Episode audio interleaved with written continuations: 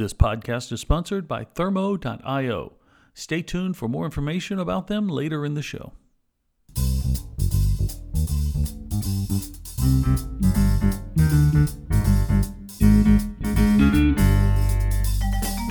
Welcome to the Voices of the ElePHPant podcast. Each episode of Voices of the ElePHPant brings you an interview with a member of the PHP community. From project leaders to user group organizers, we talk to the people that are helping make the PHP community special.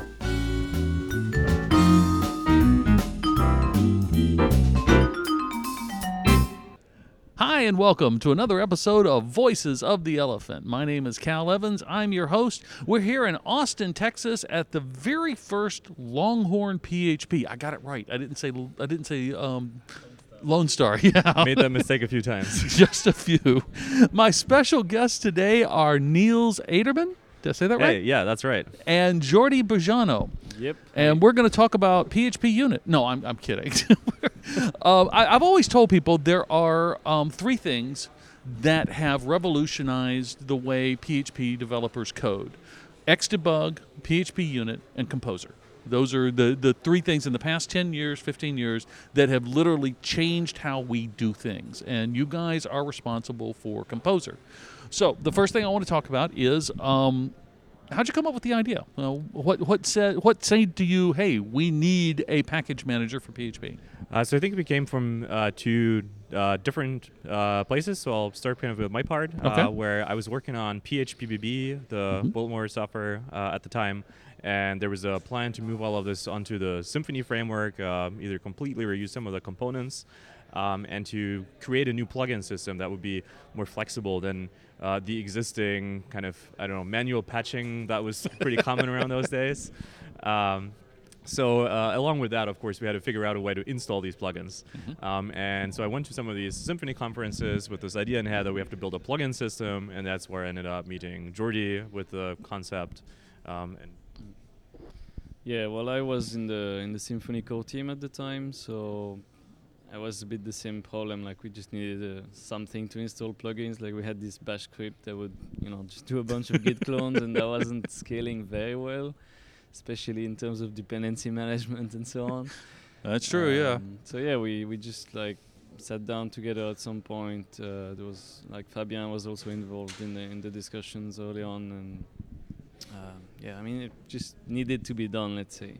I do not know why, but I did not realize that um, that this grew out of the Symfony community. I, I, I thought it was just an independent. Hey, let's we got a wild idea.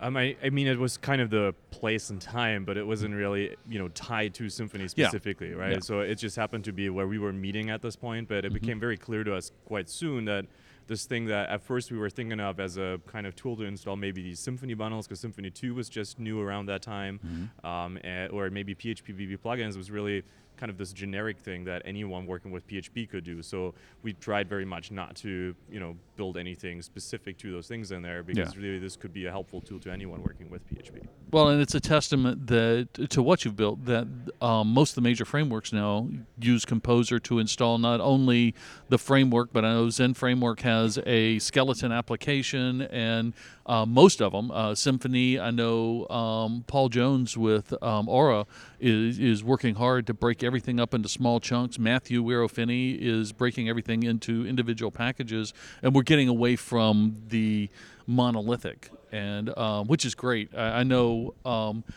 I work at Nexcess, and when Travis fires up to do CI for hours, the longest portion of it is the composer install because we now we don't use a framework, but we install 70, 75 individual packages and that's just such a freedom, you know. I, I'm not making a joke, although it is funny. Okay, I got to watch this stupid thing every time, but the freedom it gives me, I don't. I, I'm not, you know, I don't have to install Zend Framework and assume that I can only use what Zend Framework gives me. I can pick and choose, and I, I can't tell you the last time I wrote something in a framework. because of Composer. I, I think that was very much uh, what we were thinking about at the time as well. That it, it'd be great to be able to use the same tool to install like, these external things. I think it was Mhm. something that Symfony 2 uh, really early on they kind of said, you know, we're not going to be this thing that you have to build everything with Symfony component, like with Symfony bundles, Mhm. but we're going to be fine with using some external libraries. I don't remember exactly what these were really early on, and some of that may have changed later. Uh, but part of the idea was that you know you should really be able to combine things from different places, and so that was very much what inspired composers. You know, I guess uh, flexibility or the, the uh, not being tied to one specific framework, so that it's not this installer for this framework, but rather just a tool that you can use to compose, assemble your applications from lots Yeah. of different pieces. Well, that, it's very cool, and and now we're even seeing uh, Drupal and WordPress and some of the major CMSs start to adopt it, and um, you- you're rolling your eyes to various levels of success. Um, I.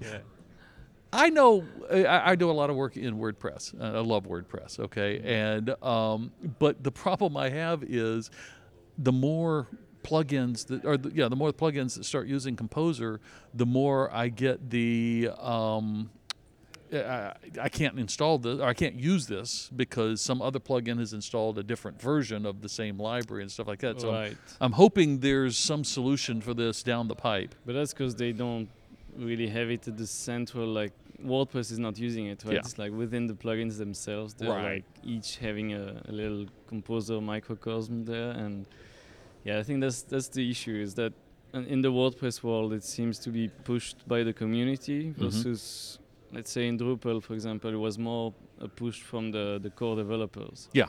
and the community was actually like pushing back a little bit in the beginning, I think. Um, yeah, so it's it's varying degrees of adoption still in, in those like CMSs, I guess. But I think on the framework side, pretty much everyone is using it at this Yeah. point. So. and, and, and I'm so glad to see that because it does make life uh, a lot easier. Um, now, speaking of that, the natural progression of that of Composer seems to be um, that you've developed a, a system called Packagist, and it, it amuses me that anytime I type pa- just Packagist into Chrome. Google doesn't take me to Packagist. Google brings me up a little form. just, Oh, what are you searching for? We'll, we'll help you with this, you know, and submit it to y'all automatically. Um, you, you've reached that level. Um, talk to us a little bit about the evolution of Packagist. How did it become, and where do you see that going? Um, so I mean, it, it came up pretty early on because well, it was clear that we needed something to you know to, to track like to keep track of all the packages Mhm. and like you, you need the central repository I think to Well, to discovery is always the hard thing in yeah that's things. that's the thing like Yeah. it's it's really you can't just say hey you know like add this list of git repositories that you're interested in that's just it's really yeah. like it's, it's too much of a hassle. Um, so yeah, we built that really together with Composer from the from the ground up, I would say. Mm. And uh, I mean, what the next steps are, I'm not entirely sure. like, I mean, there, there are definitely a few things we could do. I think like you know, a few features or something. Like one we were discussing was this uh, this possibility to get like pings whenever a new package is released or like a Oh. new version Mm-hmm. uh, because we have so many like external services at this point which are crawling like the entire list of packages every day Oh, which at this point is like 200,000 almost so yeah. no, it's not that bad but yeah they're they're like you know Some kind of pub sub system would, would go a long yeah, way. yeah it doesn't really make sense to call the whole list every day yeah. because most of them are not changing at all like a lot of this stuff is abandoned and yeah so that, that would be one thing for example that, That'd be that a good idea. you know, Yeah. Um, I, I think one thing that as we were building this was just important. I guess the name, because I mean, you talk about composer and we talk about Packagist now, and Mhm. I think that's one of these things that was very important to me from the beginning on was that we actually name these two things separately. That uh, we don't make the mistake that I well, from my perspective, this is a mistake that a lot of other package managers have made. That I guess PEAR in the past had made in the PHP world, where people confuse these two things with each other. Or you can see this in the JavaScript world a bit, where npm is both the the tool that you're using to install packages Mhm. and it's also this public registry where all the packages are Very good. and it becomes difficult to kind of talk about you know what what exactly do you mean when you say npm yeah. like is it like the one or the other thing because people who use yarn they're still using npm it's just they're using like the other part of npm Um, so I think that's something that was very important to us as we were naming these things. That you actually use different names for a Packagist and Composer. So Composer really is this client that can connect to a lot of different types of repositories, and Packagist just is like the one default one that everyone can submit something to. Very cool. Very cool. I guess cool. that's just more backstory of the name. Yeah, no, that's that's uh, very interesting. Um, what is the lesson that you've learned? There's always, anytime I talk to somebody and they've built a major system, they always come out going, "Yeah, I'll never do X again," or "I learned I should do Y." What's the lesson you learned with Composer? I feel like Jordi should answer this one because the talk that he's been giving at this conference is uh, focused on just that. yeah, nice, nice way to kick the ball my way. Um, I mean, it's also a 45 minutes talk, so how do I boil that down to one sentence, right? Uh, I think I would say one interesting thing, which I didn't mention in the talk actually, but uh, that I think went well, um, is that we namespaced everything from the get-go. Mm. Like, so you have vendor namespaces for the, the package names, and that's also something that was kind of interesting, like looking at npm, how they they kind of had to introduce this with this like at notation and like, and you see that they yeah they, they've had some growing pains there with you know a million people like trying to submit the same package with the same name and and they all have like super generic names so it's it's kind of this, this uh, land rush for yeah, how many pad string names. lefts do you actually need? You know. yeah so so i think that's something that went well um, something that didn't go so well i'm not sure i mean there were probably many hurdles along the way but like I, I can't think of really one okay. major thing i would say that i don't know Well, let me ask you this: um, having built a major tool that has a not only the entire PHP community using it, but has a, a community of its own, um, how has managing a community of that size affected how you build this tool in the future, hmm. or has it affected it? Yeah, for sure. I mean, that's like the the size of the community definitely is a, is a huge factor because yeah, you, you you end up having to deal with lots of issues that you know uh, that are kind of like fringe problems. Mhm. Um,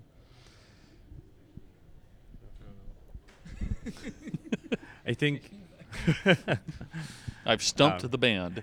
yeah, it's. I mean, it's like it influences your like everyday work, but you seldomly do you take the time to actually take a step back and think about this as a as a whole, right? You Mm. you're always like, this is the current list of issues. This is what kind of seems important. This is what doesn't seem so important. But Mhm. I think uh, you know we've been doing this for quite a few years now, and I think these days, especially Jordi, who takes like the time to sit down for a few days and goes through a couple of hundred issues to prepare the next release. Ah. Um, you know, you you kind of don't really see this from a distance of like how does this actually impact your work. But I think, I mean, personally, I think what we did right to a large degree and what's really important in managing this is to exactly like realize that specific issues they, they may be problems for some people but that they're not you know gonna improve the product if we just fix this one thing for this one person because it's just gonna end up making it more complicated Yeah. so i think a lot of the time with composer we've tried to not add too many things to try to say no to things um, and we introduced the plugin system a few years back to make it possible for these people who have very specific niche problems to still build a solution for themselves without it negatively impacting the complexity for everyone else. That's an Um, excellent answer. Yeah. So Hey, uh, let's pause real quick for a word from our sponsor, simply because we do appreciate them investing in our podcast. Thermo.io is something new. Thermo gives developers the ability to innovate. They give you the power to create and destroy. They give you your own sandbox to play in so that you can build your next castle. Thermo provides high availability cloud computing for you to use as you see fit. The environments are priced by the hour, so you only pay for what you use. The Thermo Control Panel allows you to build, rebuild, grow, and shrink your environments on the fly. Here's the thing that sets Thermo apart from its competitors Thermo support is available anytime you need them. The team is ready for your questions when you have them, not just when support is open. Visit their website today at thermo.io and start building your next great project. And we're back. Okay. you've built an open source tool, you've built an open source repository. Now it's time to cash in. You know, you've got you've got step one: collect underwear question mark profit. Um, you know, seriously, um, you, have actually done this in a way that I just I, I find fascinating and um, hope that it catches on because I think it's a brilliant idea. You've created, and I was really looking for, when I asked you earlier, um, you know, for what the name was. I was looking for something, you know, clever and stuff like that. You just call it Private Packagist, so which I guess it delivers what it what it calls. So yeah, I think it's just the most straightforward explanation for what it is because it is basically what Packagist is for the entirety of the PHP community privately for your own company. Mm-hmm. Um, so as I was saying, you know, Jordi takes time for like several days to go through issues to prepare a release, and over time it kind of become clear that there's got to be a way to finance this because yeah. yes, you can do this kind of on the side, and yes, maybe this helps you along with like your freelance jobs, but it's not really sustainable to keep doing that as a you know getting closer and closer to like a full-time job or something. I mean, mm-hmm. um, in the long run. So we decided that we should come up with some way of financing the source project. Um, and so that's what Private Packagist is, which is uh, a service on top of the tools that we've already built that are open source that's useful to businesses mm-hmm. so that um, the companies that end up making large amounts of money uh, with the PHP work that they do that benefit from Composer um, have a way of getting some additional functionality that's useful just for them, uh, which they then pay us for, uh, part of which we can then use to actually pay for continued maintenance of the project. So um, uh, I'll use Nexcess as an example because we have several um, private libraries, but I don't know that we, I don't think we use Private Packagist at this point. But we could take our packages and host them on your site and then include them into any of our projects just like I included anything else or any other of the public packages and when I do Travis I can connect it to my Travis, and when I do my deploys, I can do it, use it for my deploys as well. Uh, right, exactly. So we do uh, synchronization and integration with your GitHub, Bitbucket, GitLab, or really anything okay. other repository that you have. Automatically detect all the packages that you have in there just by seeing the composer JSON, set up webhooks and so on, and then you end up with something very much like Packagist, which you simply use as a single repository in all your composer JSONs, and mm-hmm. then all the packages that you have internally show up in there. Okay. Without having to manage like individual repositories listed for each of their uh, Packagist that you're using if you're currently doing this with the Git repositories directly. Yeah. Um, it's also a lot faster because just like packages, it actually generates all the JSON metadata so that when you run a composer update or install, that's ready there and it doesn't have to first clone the repository, look through all the tags to find which versions are available. Mm-hmm. Um, so it's really easy to set up because we do all this integration work so that usually it just kind of shows up all your packages out of the box without further configuration. And then you just set up uh, authentication with a single command. And then from that point on, you can use our package packages uh, that you have in your private repositories just the same way as you're used to with packagist.org. Now, we use, I, I, keep saying we use 70, 75 packages, a bunch of them, um, great packages.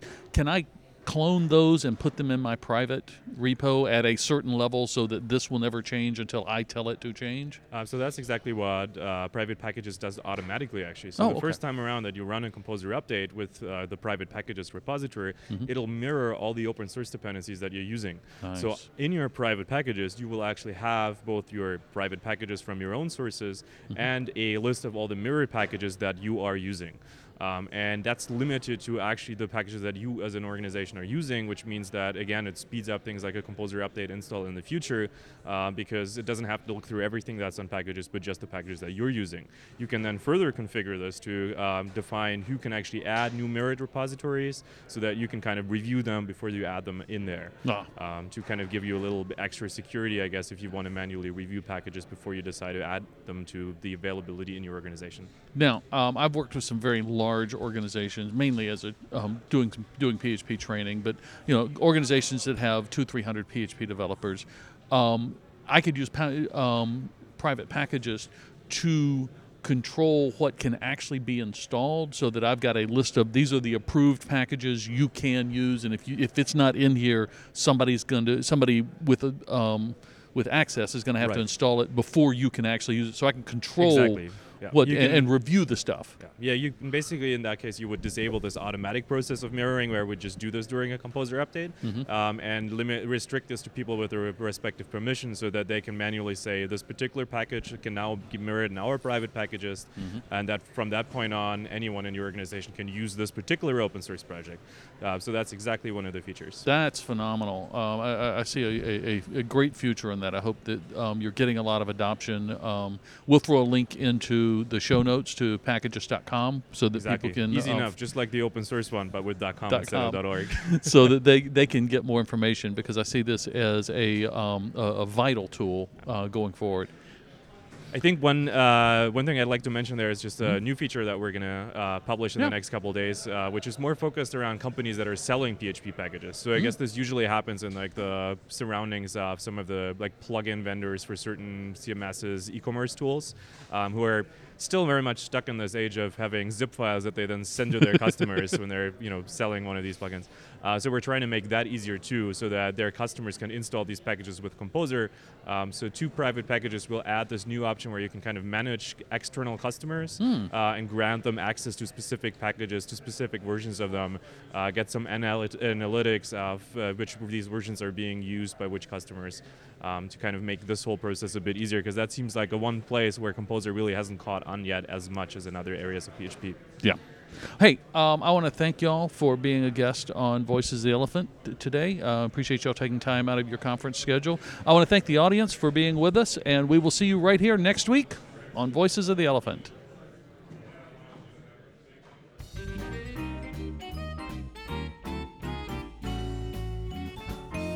Thanks for listening to Voices of the ElePHPant.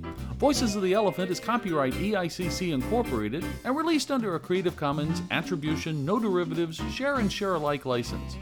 To nominate someone to be a guest on Voices of the ElePHPant, visit our website and click on the nominate link.